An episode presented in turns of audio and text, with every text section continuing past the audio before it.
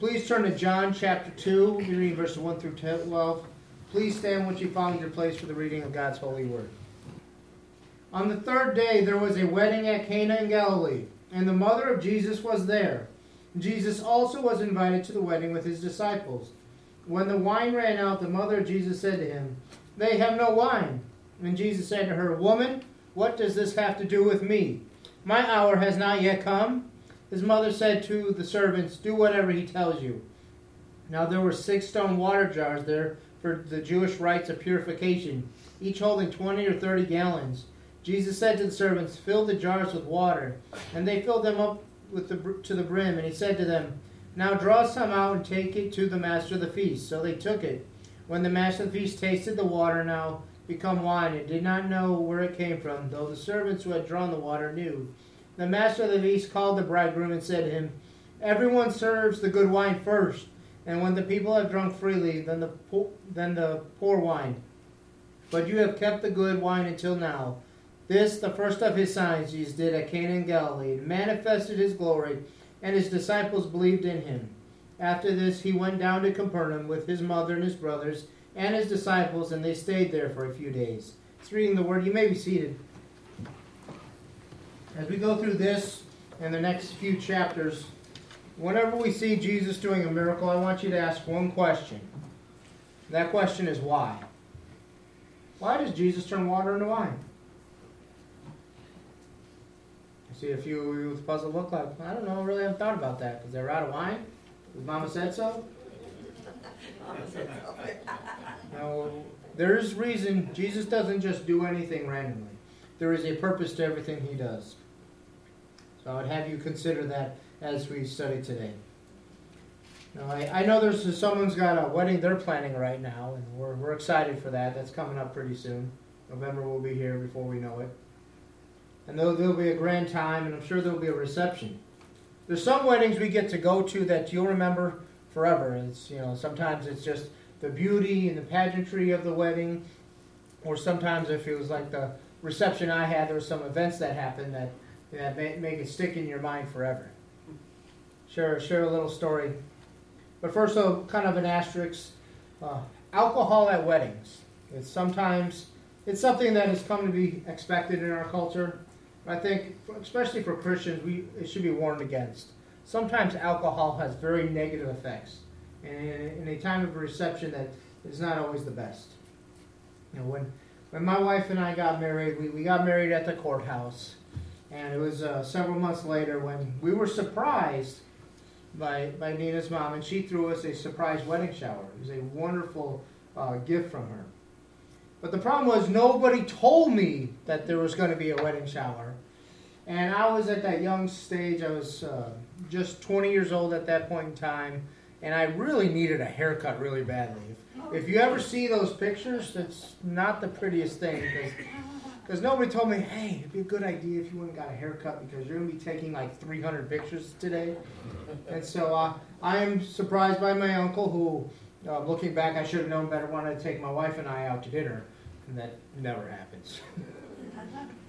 and so all of a sudden, we're, we're pulling in, and, and we go into this place, and we see a lot of people there that I only see at weddings and funerals. You know, it clicked pretty quickly what was going on. There was a beautiful cake that was off to the side. It was pretty. Had the, the waterfall and the different tiered uh, staircases going going up and around, and it was uh, really. It started off as a wonderful time.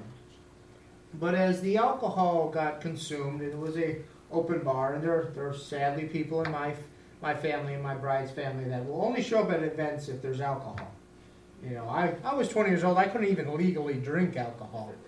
You know, so it was was not the the best um, uh, thing with with the people that were involved. But I'm seeing my my dad's there, and my uncle's there. I have family from Kansas City who I haven't seen since my grandfather passed away when I was nine years old. It was it was really good to see some of them. But as the event um, rolled on and the alcohol took its course, I remember uh, one person saying to another person something about his father, and a hole ended up in the wall. Uh, another person fainted and had to be carried out. The bartender's chip, tip jar was stolen. I said, This was a reception to remember. My wife was leaving in absolute tears. And it was it was one of those moments where you're like, ah, wish could have had that day back. We would have done things a little differently. But some sometimes life goes that way. When we look here at what's going on in scriptures today, we, we see Jesus is attending this wedding. And he's going he, he's attending it with, with of course his disciples, but also his mother. And I want to point out that what scripture says that Mary was there and Jesus was invited also. So what is it what is it telling us? That Mary had more than just a, a happenstance invitation, that she was probably helping assist with the preparation for this wedding. Weddings were no small uh, feat in the ancient world. This would have been the greatest day, not only for the bride and groom, but for their families. Most of them would have been very poor, and the grandest thing that they would ever attend in their lives would be a wedding. We have weddings that we, we pour a lot of money into. Darren could tell you about that, right? We, we pour a lot of money into, and what happens? There's the wedding, and then we go to a reception, and then the, the bride and groom fly away on their honeymoon somewhere, and that's it. Oh, not in the Jewish culture, not in Jesus' day. The feast was for a week. Was for a week, and it was a legal contract. The when the the groom would, would uh, pay a bride price to the bride's father. And so the groom's family, Darren, I like this, the groom's family had to pay for the wedding. And they were expected to provide uh, for the wedding feast all the food and all the drink. Now, there was not the, the hardcore liquor that you'll find at some reception, that, that was not available and that was forbidden because you were not allowed to get drunk. That would have broken a command of the Lord. And you cannot expect God to honor a wedding when you're breaking his commands at the same time. You don't expect that to happen. And so when we read that the wine runs out, this is a major taboo. This should not happen. And um, there are cases that are recorded where the bride's family would sue the groom's family for the shame that had been done to them. Because now she has to live her entire life as the bride of the man that could not even provide a feed for her and her family for one week, let alone provide for her for her entire life. This was a, a serious and joyous moment but it was great shame to run out of food or drink.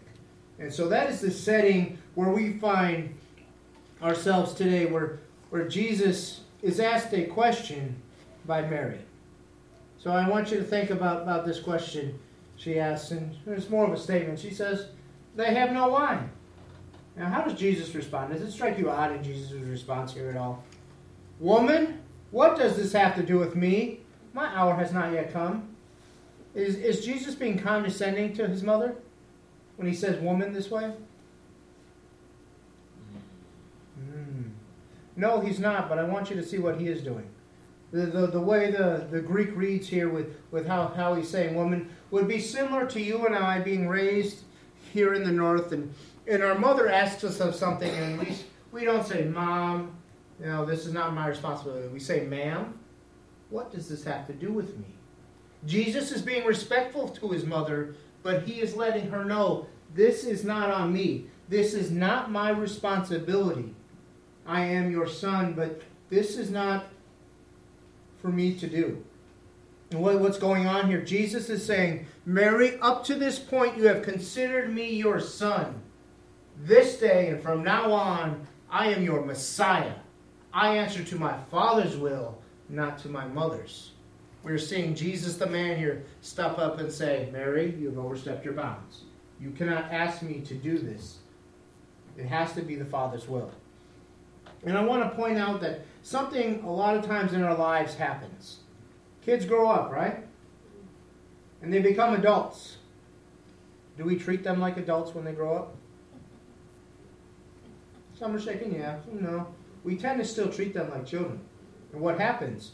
when we've changed roles, but people don't recognize that new role that we are now in, or we don't actually want to live up to the responsibility of the role that we are now in, it creates conflict.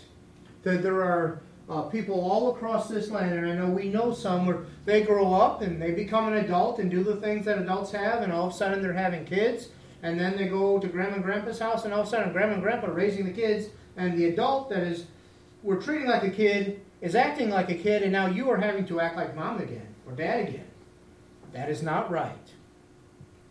And so, as as Christians, especially, we need to say, "You are an adult now. You must take upon these adult responsibilities." My role now is not mother of your children or father of your children, but grandfather and grandmother. That's a different role with different responsibilities. So we understand what, what Jesus is getting at here is that I am I am not the, the little kid under your authority anymore. I am a man on my own. And I have to make my own choices and I have my own responsibilities, as we all do. Oftentimes we'll, we'll, we'll treat adults as if they're still kids and, and we'll, we'll, what do we do? We enable them to have this bad behavior that is harmful to them. And it's harmful to us, and usually it's harmful to the, the kids they end up having. We, we could look at these scenarios in, in all kinds of places. You know, in this country, when you were 18, you were considered an adult, and you were to enact as an adult. But if we're honest as parents, and I'm sure I'll be the same way, if I'm honest, when my daughter turns 18, I will still see her as my little baby. But there will come a time where, where I have to realize she is an adult woman now, and she has to make her own choices. And some of those choices will not be the best for her. But if I just always am there and run to her rescue and fix the problem, she's never going to learn the lesson of when she makes those mistakes. This was a, a big mistake that is made at this wedding. Understand that these stonemason jars, they, they are huge jars. They hold 20 to 30 gallons of water a piece. And what were they used for? When people would come, they would, they would wash their hands and they'd wash their arms in preparation for the meal. That same water would have been used to wash their feet from that long journey they had. And so there's a little irony when the, the, the master is tasting the water and it says, he doesn't know where it came from. It's for good reason, because he wanted to drink it. But understand, what, what did those jars represent? And I ask you, why did Jesus turn this water into wine? They were, you know, the, the wine supply they had, the way it was traditionally done, they would they would take they would take wine that has been fermented for a few days so that it's not too strong, would not make someone drunk, and they would dilute it with about 10% water. And so when the, the master of the feast says they usually serve the best wine first, what is happening is really the same wine, but as it starts to, to run low and as people become a little bit inebriated and had that first round of wine, they add more water. So it gets down to about 30% water and 70% wine. But this particular family ran completely out of the wine, and there was no more wine. We don't know how many how many days into this wedding feast, but they are in a lot of trouble. And we can kind of tell it's probably early on if, if Jesus is making up to 180 gallons of wine, that, that they're going to need wine for days still. And so we have in this moment where Jesus turns this water into wine something beautiful that is happening. In the, in the Old Testament, how would you make yourself clean if you were considered unclean? if you were considered sinful, you would have to go and perform a ceremony, a ritual cleansing. And so you would go and you, you would bathe and you'd, you would wash yourself, not just the dirt, but it was representative of spiritual washing to, to make yourself clean so that you were worthy to be able to go into the, the synagogue or the temple and, and to make that sacrifice or that offering to God. So look at the symbolism that Jesus is using here. I would ask you, Christian, what does wine represent to you? If you were here last week, you really should know. It represents the blood of Jesus Christ. So what is Jesus doing? He is taking the old system, the old way of purification, the, the way that people would have made themselves clean and made themselves right with God, and saying, No, it is not by the water that your sins will be forgiven. It is by my blood. The old way is gone. The new way is here. Jesus, with his very first miracle, is pointing towards the cross. He's saying sins will no longer be washed away with some cheap water you got out of a dirty river. It will be washed by the blood of the Son of God, the Lamb of God Himself will wash away your sins. And so we, we may look and say, okay, Jesus turned water into wine. Mama asked him to, and, and he did. But much more than that, Jesus is showing us from his very first miracle why he is here. He is here to be about his Father's will to provide a way for our sins to be forgiven. It is the cross that he has come for. He has come to go to the cross. And now I want us to think about, uh, as we reflect on the disciples a little bit. The disciples were told by John, Behold the Lamb of God. They believed John's testimony.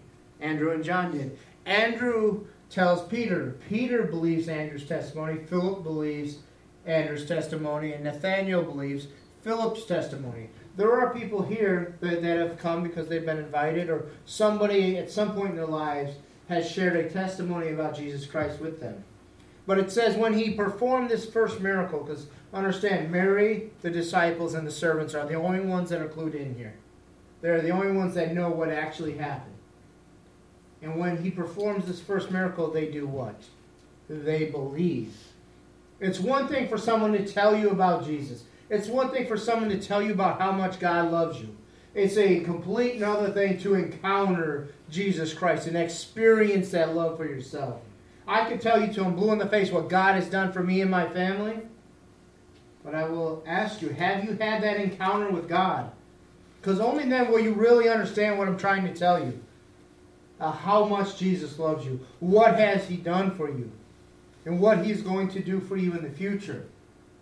Is what we see with this, this wedding that, that, that is going on here. Imagine how blessed this couple was to have Jesus, the Lord of all. A few things we need to, to look at when, when Jesus turns his water into wine, he is creating wine basically out of nothing. We, we joked in Sunday school and, and said, well, how, how, how could you know he turn water into wine? He, he had water, he didn't have the grapes or the sugar or any of the other stuff that is normally added to wine. Jesus speaks the word and it happens. He creates, he manifests his glory. That's what the scriptures talk about. He made his glory known. He revealed to those who knew excuse me. He revealed to those who knew that he is the creator.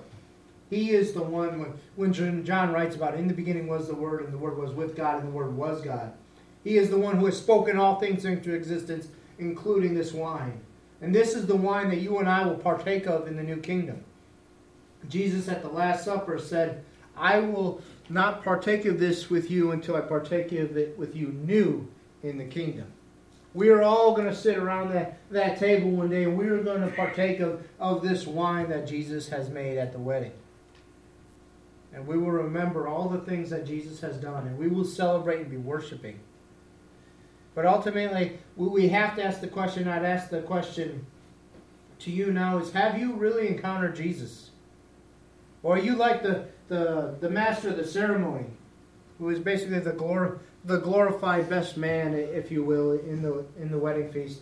Have you heard a lot about this Jesus guy? You've heard some people start to talk, and you've heard the testimonies about him.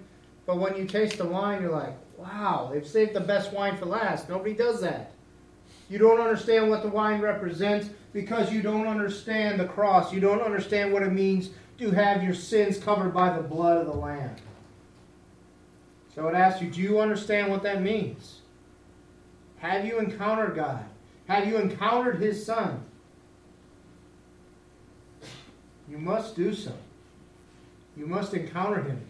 Because you, otherwise, you'll be like the disciples before this first miracle. Like you've heard the testimonies, you're coming to church and you're believing, you're doing the right things, all the things that you think God wants you to do, but you don't even know who God is.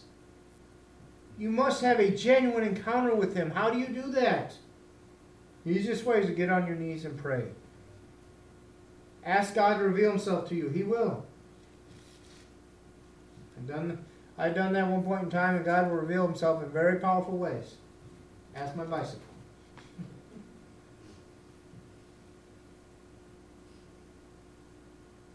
now that you've prayed, open God's Word. Read what it says about Jesus. Encounter and see that He is real. That what He has done is real. And that with Jesus, it's all in or nothing. We, we don't get to be bandwagon fans with, with Jesus. There'll be a lot of people today cheering for one team or another, and they, they have no skin in the game at all. Most of them are not actually Eagles or Patriots fans. It's, you know, I, I want Tom Brady to lose, so I'm going to cheer for the Eagles. Yep. yep, yeah, you hear it. But that's not a genuine thing. We need to not be just fans of Jesus, but followers. We need to be there where He calls us to go. We need to understand what it means to have Jesus as Lord. Christ is he has changed the water of Jewish purification into the wine of the new age. No more will the old ways work. And I think many of us, when we, we look at our lives as we have encountered church life and others in the church, you know, we, we've had that moment where we've come down, we've got, we heard that song and it made us all emotional. Maybe we were at a concert, maybe you're here at another church, and you come down and you've had that moment, as the good cry, as some people like to call it. But have you encountered Jesus? I want you to really think about that. Do you know what it means to have Jesus as Lord? Because I think what happens a lot of the times is we come down, we, we do the altar call, or maybe we go forward and we get baptized, and, and things are going okay for a while, but, but it starts to get hard, and that's at that moment where we really find out have we had that encounter with Jesus? Are you running to the blood of the Lamb of Jesus Christ when those moments get hard? Are you saying, Lord, I don't know how I'm going to do this. I need you because I rely on you because you are my everything. Or we do go back and maybe we've fallen into sin and say, oh, I got to go back to, to those jars and wash my hands again and get clean and get right and do all the things that I must do to please God. God is pleased in His Son, Jesus Christ. And He's pleased in you because of His Son. There's nothing you're going to do over here. There's no deeds, no works, no amount of cleansing yourself no amount of spiritual retreats that are going to make you right with God. It is by the blood of the Son of God that you are made right with Him. So I ask you, when, when you face those hard times, when you fall back into sin, or when the devil's attacking you and everything's just crumbling, which way are you going to turn? You're going to go back to the old way, the world, the world's way. The world will tell you, take, take a drink of this, it'll make you feel better. Smoke this, it'll make you feel better. Keep working harder and harder. You'll eventually get there. Work another job, do this, do that. The world has all kinds of ways it wants to tell you. But who runs the world? Satan. Satan is the one that says, Yeah, use this, use this water that is dirty and filthy. It'll cleanse you. That water won't cleanse a thing. It's not good enough to feed to our animals, let alone cleanse our soul of sin. Christ and Christ alone could cleanse our soul of sin because He and He alone is the one who has created us. He knows the longing we have and the shame that we have. To run out of wine would have been a great shame on the groom. But Jesus is saying, what, whatever you have, whatever shame Give it to him. Lay it at his feet. He will take that shame away, and he will give you something even better.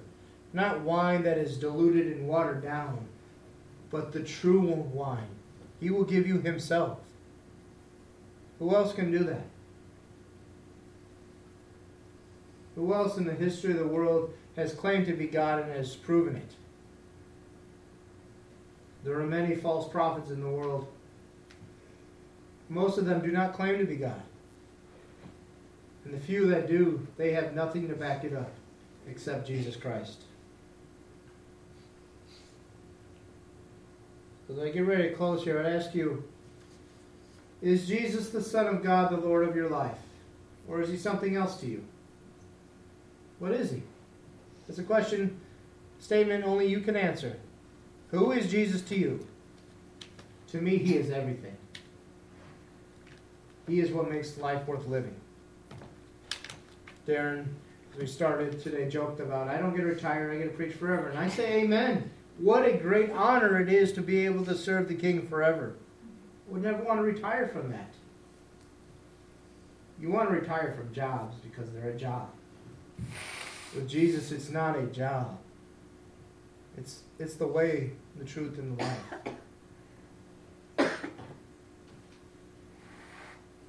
That moment's going to come in this life where you realize that the wine, the pleasure, the, the money, everything that you had, you're realizing it's running out. And you might be able to fake it for a little while and not let anybody know that, that you've run out of it. But it's good, that day's going to come where you're looking at the glass and like, there's, there's no more to go around. People are going to notice, and that's when people will start to leave and say, oh, you have no more to offer me. when you have money or something that somebody wants, uh, they'll hang around and they'll be around for a long time. But as soon as that money dries up, where will they be? They will disappear. They'll go away. They, they will use you until there is no more. That day will come. And, and for many of us, that day will, will come in our dying days when we need people the most. And they will leave us empty and nothing. They'll threaten to put us in a nursing home and things of that nature. But Jesus says, I will never do that. He says, if you're running low on, on the wine that the world has offered you, I bid you to come and exchange it for the true wine. The wine that, that belongs to Jesus Christ, that is his blood that he shed on the cross. So that you may have not, not just a good drink, but you may have eternal life. You may be able to enjoy it forever. You'll never have to worry about the joy of Christ running out in your life. Because this life that we are living is just the beginning. We talk about Paul how he wants to, to run the race and, and run it well and to finish it well. But what if I were telling you that this life is just the starting block? That, that once we pass from this life to the next, it will be for all eternity. And all those joyous and great things that, that we long for, we will be able to have in abundance beyond our comprehension. The Bible declares that the things that God has prepared for you, you can't even comprehend, that your mind is so minute and small and unable to have that big kind of faith that it takes to believe what God is going to do for you in glory.